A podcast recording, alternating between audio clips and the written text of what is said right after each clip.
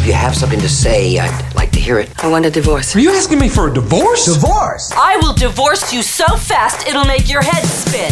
I want a divorce. I want a divorce. I want a divorce. I want a divorce. I want a divorce. This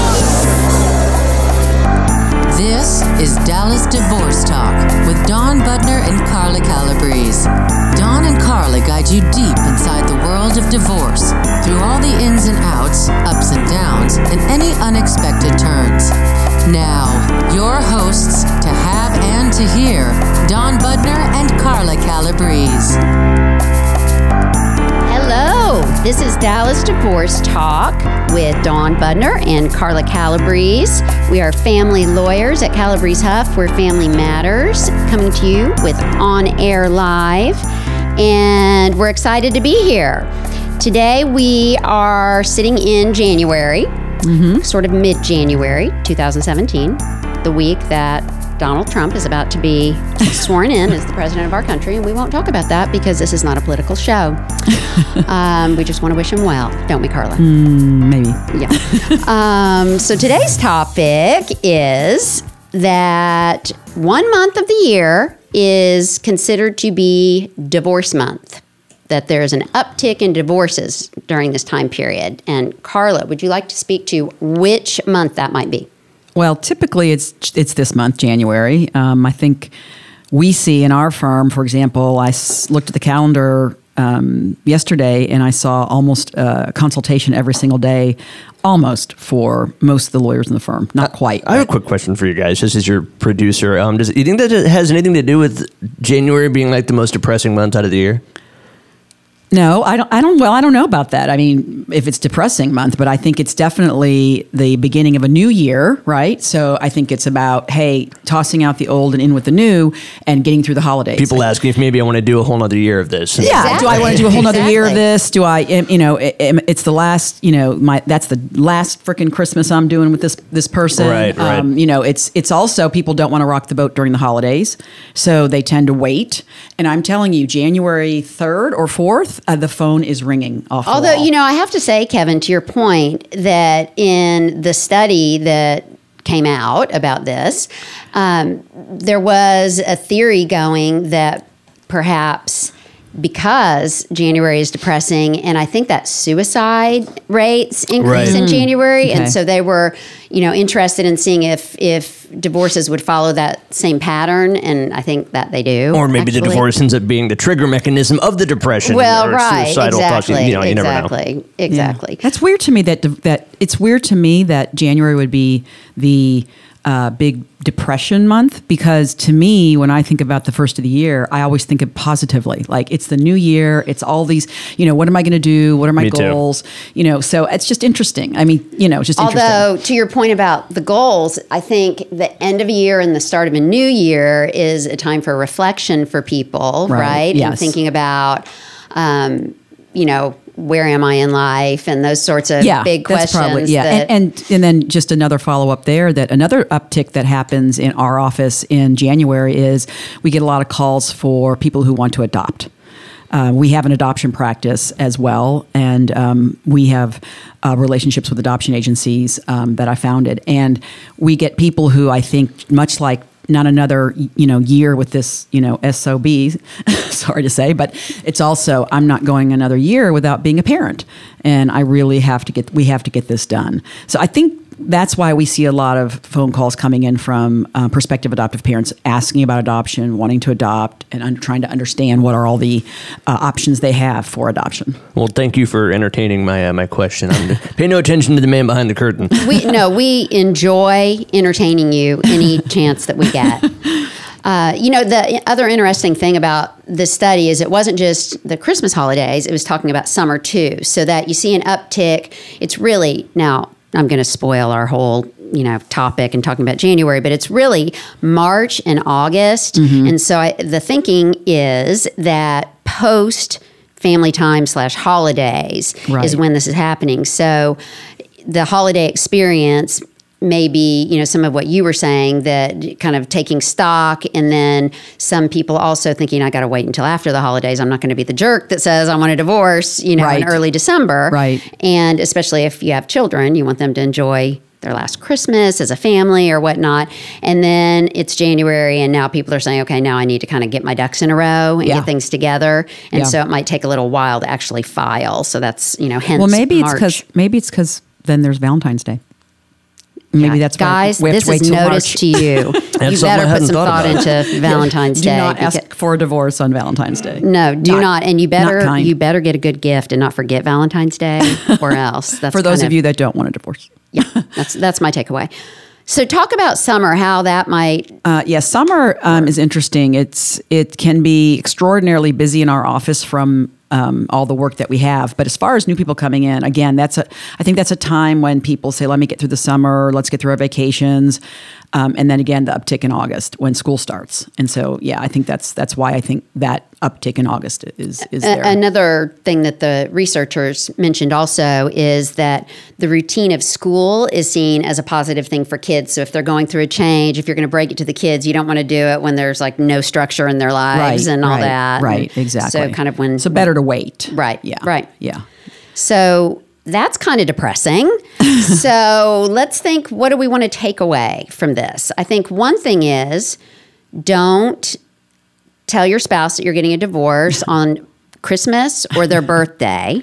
Those are not nice. Um, but it, does it matter the timing when you file?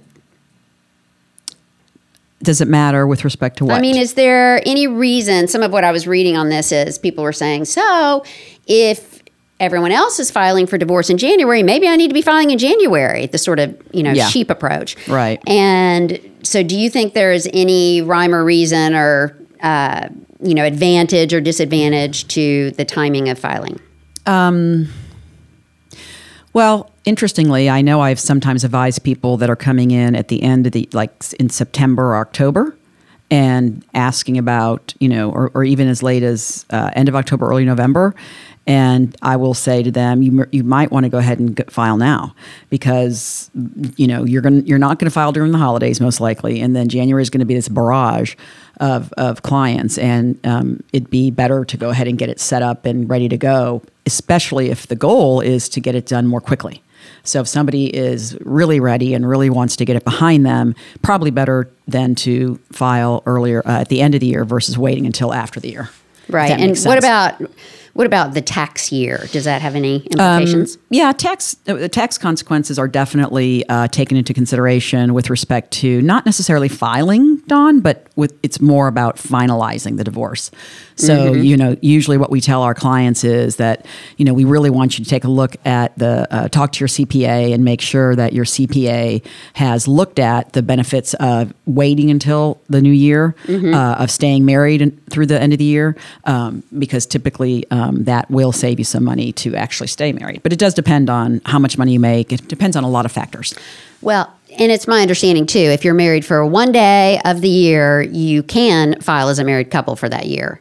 But please check with No. your nearest financial advisor on that. Okay. And I think we're off for a short break.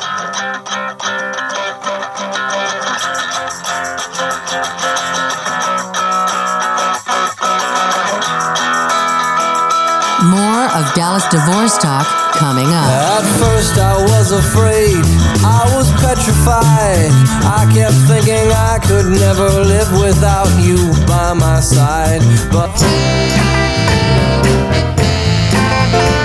Celebrating the sanctity of good radio, this is Dallas Divorce Talk. What you want, baby, And we are back with Dallas Divorce Talk. This is Dawn Budner. I'm here with Carla Calabrese. And we are talking today about divorce and that January is considered to be divorce month because there is a major surge in divorce filings at the start of the year. Right, Carla? Yep, there definitely are. So, what the heck? I mean, what are you seeing in the office in terms of why people are saying that here I am, I want to get a divorce, it's over? Well, I would say that um, the main reason that you typically see is is relationships outside the marriage. I think that is very very common. Um, that people will have, you know, there'll be affairs, and somebody can't get over that, and they just they just don't, you know, they can't make that marriage work after that breach of the marriage vow and the confidence and and and a lot of it's I think because of the the you know the lying that goes on with an affair. I mean, Right. there's significant distrust at that point, and um, you know I think that some people can overcome that. I've seen it happen, but uh, I would say that is. Uh, I, I remember I used to, to throw out a statistic that said something along the lines of, you know, 90 plus percent of all the divorces that I've seen in my, you know, career have had affairs. And I think that's probably still true. Now, I don't think that's the reason necessarily. Well, that's what I was going to Yeah, say. You I know, think Pete, I think sort of the common wisdom is that when you've got a marriage with affairs, that that's a symptom rather than the problem itself. Right. Is that your opinion? I, yeah, I think it's a symptom of a of a marriage. Not always, not always, but I think that it can be a symptom. I think there are different kinds of, shall, shall we say, I don't want to say the word cheaters. I think that sounds so, but there are, are different types or uh, of of um, people that do look outside the marriage for different reasons, and I think that there are people that are more serial. You know, they're just constantly Right. you know, going outside the marriage. I have a case like that right now where it was just this constant, constant, constant throughout the marriage. Um, and then I think what about the, the people who say they have a sex addiction? What do you think about that? Um, you know, it's it's so interesting that you mentioned that. I don't. I had a, a new client that came in last week that talked about having a sex addiction and a really legitimate. I mean, been to the recovery place outside of Texas, uh, talked the lingo of you know the the people he had in his home when his children were little, and um, so you know. it- what do you mean by that? well, I mean, I th- you know, addiction is a whole nother you know issue, and I think another reason why we see a lot of divorce. Right. Um, but the sex addiction, I think some people think is kind of like. You know, well, is that really an addiction? I mean, Right. does- And this, there's Kind you of know, think, or, or are you just a perv? well, You know, you've had that thought, Carla. Don't act like you're, you know, here in your doctor's uniform. Well, let me say this. I am not here to judge, but I am here to help. Um, but I do, I do think that That's why you're um, the good cop, right? Yeah, I do think that um, sex addiction is a real addiction. I do personally, um, and I think that we have seen a lot of that over the years in our in the in the the demise you know the demise of the marriage caused by those kinds of addictions, and that being one of them.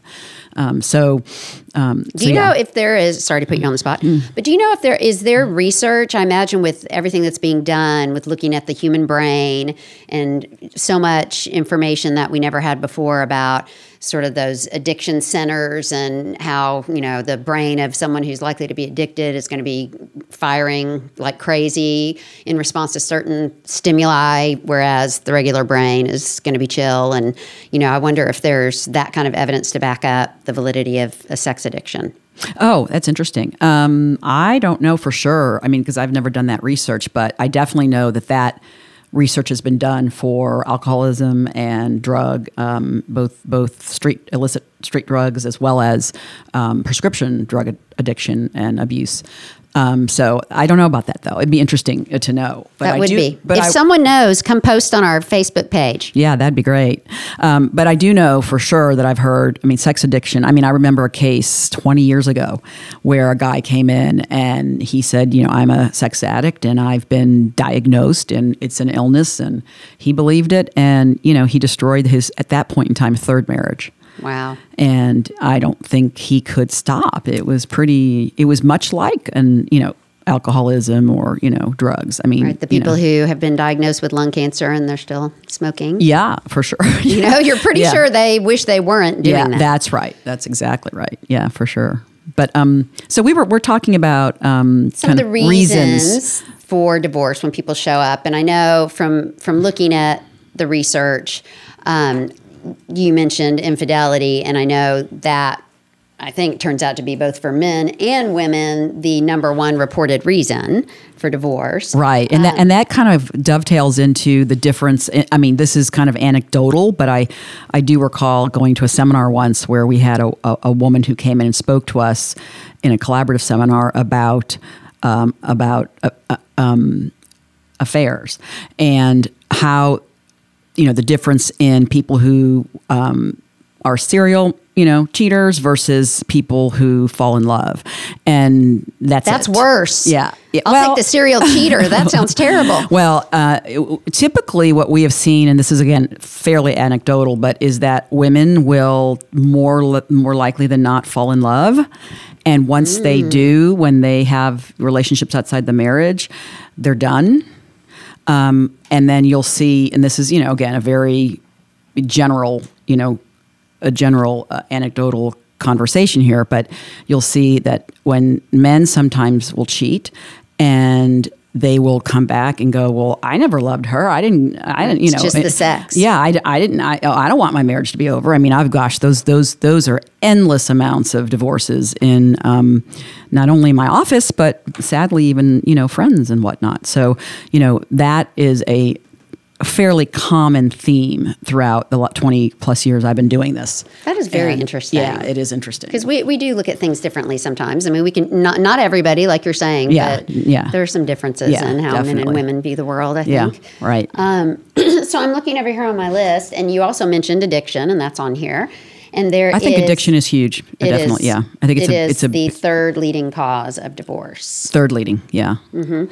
And then incompatibility. And we were talking earlier about what people are calling now the gray divorce, gray hair divorce, or Yeah. is that what yeah, the gray divorce. the gray divorce? Yeah. And so tell the viewers. I keep saying viewers. Oh well, no, I think we have video I around think we here. do Maybe have there viewers. are viewers. There are some viewers. Yeah, they're definitely viewers. Okay, viewers and tell listeners. the viewers and listeners. So the gray divorce is, you know, divorces that are coming at the end of, you know, essentially at the, you know, the twilight years of people's lives when you're thinking that's when the kids are way gone and you're going to be, you know, retiring and Well, we've all seen those commercials. It looks very relaxing and peaceful with the people on the beach. So what's the problem?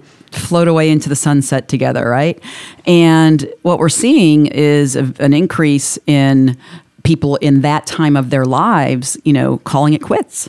And Eek. yeah, it, it, it, And we need to tell you why it's so important. But Kevin is waving his finger at me. so we need to go. I am sorry about that. We do have to take a quick break. Don't split. More of Dallas Divorce Talk coming up next.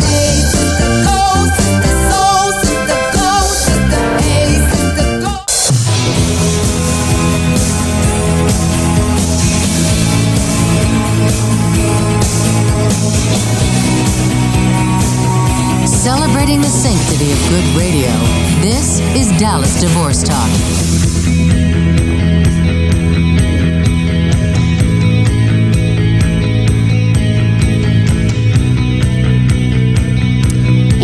Are back. Dallas Divorce Talk. This is Dawn Budner. I'm here with Carla Calabrese, and we're talking about why marriages fail, why people seek divorce, and we were just at the break talking about the gray divorce. And Carla, you were saying, Yeah, I'm. You know, we're seeing a lot more um, divorce happening in like what we would call the twilight years, and uh, we work a lot with a mental health professional um, uh, in uh, the divorce world who. Uh, was sharing with us on a case recently that um, involved a gray divorce, and she was saying that she had seen at the almost all of 2016 a big uptick in um, divorces with people that have been married 35 years and up. wow. Yeah, and um, so I had uh, several cases last year with people in that age range of uh, divorce. And the, what's tough about those cases is that you know, and this is again um, in some of the cases that we had. We, you know, you have in in our cases there were s- women who had stayed home, raised kids. Because if you think about it, someone who's 35 years married, they they're going to be in their you know maybe early 60s or you know so Right. it- it- you know so more traditional right type of arrangements back then and so you know when you have somebody who's who's been home for a long time and um, you know they're at that stage of their Where, life where normally you would be, you'd be retiring. retired right and uh, in this one particular case we really struggled because there was there, there wasn't a lot of money in the case, yet they lived a pretty high lifestyle because the husband made a lot of money, and so you know we were really So they spent it as they went. Yeah, they And spent he it. oh, totally spent it as they went. Yeah, but she does not. And then she was, you know, almost sixty years old, a little over, and you know, it was almost impossible for her to. There's no time left to make up what she needed in order to res- retire, and it was So re- talk to really us, Uh, scary. Kevin. I know you had a, a question about uh, alimony or something from a listener. Um, yeah, we did have some listener submissions. Hold on, let me pull those up real quick. So I was just thinking, since Carla's talking about that scenario where you've got perhaps one spouse who has stayed home to raise the kids and doesn't have that work experience, you know, is there any provision for that under Texas law? Um, I'm not sure which one is the one you guys are talking about There was here. something about spousal support. Oh yes, yes, yes. Uh, Renee from Highland Park asked, "Do I qualify for spousal support slash maintenance?" Yeah. So, um, okay. So, um, you know, let's talk about that in this gray divorce. So, if if Renee was it? If Yes. Renee is, you know, at the end of, you know, her, um, well, you know, in her twilight years and been home with the kids for 20, 30, 20 plus years or so and has not worked, um, is not really capable of um, finding, uh, uh, you know, a job that will, um, that she can meet her minimum reasonable needs of living, and there is not enough money in the estate such that when you divide it, that the income off that estate is not sufficient to meet her minimum reasonable needs. If you get over all those hurdles, uh, Renee, you might be in luck. Um, yeah, girl. might be in luck. Um, I will tell you that um, you know it's alimony in Texas is a really tough, in my opinion, a very tough hurdle and burden to prove that you deserve it. Um, I think intellectually we can talk about it. And for example, I had a case yesterday with uh, a person who had been home at least 15 plus years, um, has a, a two year old plus some other kiddos. And, um, you know, clearly, in my, you know, my opinion, uh, deserves to be supported through helping, you know, to raising, uh, raising the children the way they need to be raised on a go forward. But the law does not support that. If she can go out there and uh, she'd have to prove she can't find a job, which she's fairly young and she's educated. And I don't think she's going to be able to do that.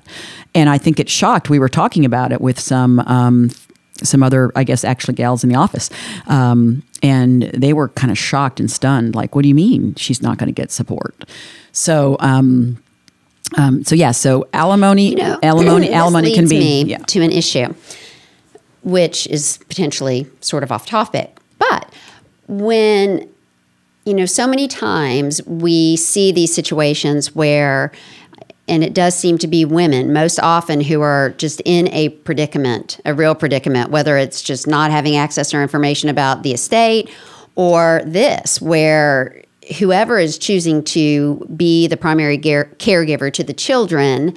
Um, you know, there's just not provision for that when you get divorced. So, a lot, I mean, there's research also that shows, and it's pretty obvious that when you get a divorce, you are less well off financially, both parties are going to be, than if you're living together, right? And you're you know you have one house not two and and you're sharing the income you know there are synergies so should we be thinking at a time that's earlier than the divorce perhaps the beginning of a marriage about how these things are going to be handled you know? And one thing that i really wish that young women would understand is that if you stay home with your kids and you get yourself in a position where you're really not marketable. You're not able to go back into the workforce without you know some additional education or training. Um, and maybe you're not able to earn what you would have been if you had stayed in the workforce. Then you may want to have some agreements, some written agreements, a postmarital agreement, if you will, with your spouse, so that you're you guys are are establishing a retirement plan for the stay-at-home parent as you go along, right? Right, And yeah. coming up with some agreements about support if you end up you know, n- most people don't plan to get a divorce when they get married. So, but you Yeah. know, we know that half of them will. Right. So maybe it's worth. That's a Yeah. pretty big risk. Maybe it's worth going ahead and coming to some agreements and. You know, how are we going to handle that so that the kids aren't disrupted? Yeah, I think absolutely. Uh, there's no doubt that um, it, it would be best for I think all people to actually think about what would happen if their marriage failed and make some agreements that are actually enforceable. And I know that sounds maybe morbid or something, but it's it's way worse than seeing what Dawn and I have seen in the last you know however many years of doing this. Of you know whoever is the parent, and let me tell you, we have had men who have stayed home and raised the kids and been da- stayed home dad, and the same things can happen to that dad that will happen to a mom who's out of the workforce for twenty years. And so we're not you know this is not just a female issue. It's not it's not you know it happens to be more moms do you know cut back and stay home, but it can be a father. Right. And absolutely. I think that's, that's been changing and will probably continue to change. Right, absolutely. And so I think it is it's you know, I would let me say this at this point of my career after seeing this for all these years is I sadly would not advise a child of mine to stay home and raise a child without those kinds of um, clear understandings and contracts. I, I absolutely agree yeah, with I you. mean, yeah. I mean, you see a lot when you're in this business, and and people, you know, we, you just see a lot, a lot more than you you wished you d- you had, didn't have to, you know. Well, it's So- true. And I, I will just close on this because we're getting that finger wag again.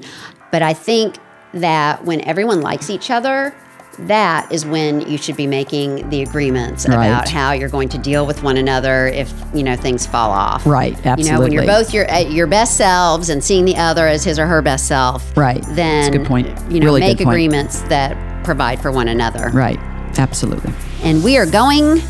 Are we on a break or are we done? Oh no, you guys are out. Ah! Over and out? Okay, well, next time, people, we look forward to seeing you on Dallas Divorce Talk very soon. Bye.